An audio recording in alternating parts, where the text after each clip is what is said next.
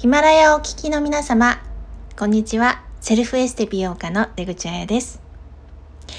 えー、加齢とともに気になるお顔の全体のたるみ。このお顔のリフトアップには皆さん一生懸命なんですが、頭皮のマッサージを見逃しているという方、実はとても多いです。えー、私たち美容家の間では、頭皮が1ミリたるむと顔が1センチたるむと言われるほどですね。本当にあの頭皮とお顔ってすごくつながりがあるんですね。でお顔と頭皮というのは一枚の皮でつながっています。頭皮には顔の皮膚や筋肉を吊り上げてキープする力があります。固まって血流が悪くなってしまうと頭皮の筋肉が活性化されずにどんどん下がっていってしまいます。そしてお顔全体がたるんで老けた印象になってしまうのですね私がエステシャン時代はもうとっても大切にしていたのが、えー、まあ、頭のマッサージなんですね。まず最初にヘッドマッサージをしてからリフトアップのフェイシャルマッサージをすると効果がとても早かったんです。ですから皆さんもちょっと頭にね注目していただけるといいかなと思います。ちょっとねご自身の頭を今触ってみてああ硬いなとかちょっと触っただけであ痛いなという方は要注意です。このヘッドマッサージを毎日続けるだけで頭の血行が良くなって老廃物がたまらなくなりでその結結果ですねあのすごく脳もあのさえ渡るようにすっきりしますし、えー、顔のシワやたるみが大幅に改善されます。でここでですね毎日お顔のマッサージもやらなきゃいけないし頭のマッサージもやらなきゃいけないし大変という方に知っていただきたいのが、えー、これはですねわざわざあの頭のマッサージをしようと思わなくて大丈夫です。えどういうこと？というふうにね皆さんあのはてなという感じだと思うんですが皆さん毎日もしくは1日おきぐらいに頭を洗いますよね。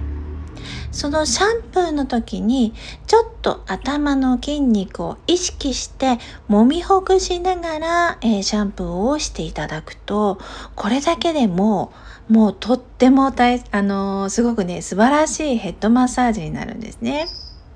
で、ここで意識していただきたい頭の筋肉の説明をしたいと思います。まず、おでこの部分ですね。頭の前前側です。これ前頭部と言います。この前頭部の筋肉。これは眉毛を上げたり、おでこを引き上げたりする役割をしています。ここの筋肉が凝ると、おでこの横じわが気になったりとか、まぶたのたるみの原因になりますね。それから一番頭のてっぺんのところ、ここは頭頂部と言います。ここは頭全体の筋肉を引き上げています。この部分が凝って弾力がなくなってしまうと、えー、頭皮全体がたるみやすくなって、そして顔全体のたるみにつながりやすくなる。とても大事な部分ですね。それから側頭部というのはこめかみのあたりです。えー、ここはですねアンチエイジングに最も関係する部分なんですね。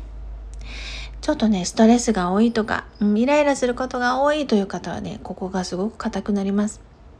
でこの部分が凝るとほうれい線だったりフェイスラインのたるみにつながるのでここもね一生懸命、えー、上に上に持ち上げるようにですねもみほぐしていただくと良いかなと思います。それから最後に頭の後ろ、後頭部、首の後ろや背中の筋肉とつながっている筋肉です。え緊張したり、ストレスが多い時にね、この部分が硬くなったりします。で、あのデスクワークの方とか、あの、物を書く仕事とか、集中力を要される方とか、この部分すごく硬くなりやすいので、よくよくほぐしてあげることで、首のこり、肩こりにの改善にもつながります。えー、頭は今説明したように頭の前側の前頭部、そして頭のてっぺん、頭頂部、それから横側横側の、えー、側頭部、それから後ろ側の後頭部という4つの部位の筋肉に分かれています。この部分ちょっと意識してあげて、えー、上に上に持ち上げるようにもみほぐしてあげましょう。これだけで本当にあの立派なね、ヘッドマッサージになりますので、ぜひ毎日のシャンプーの際にお試しください。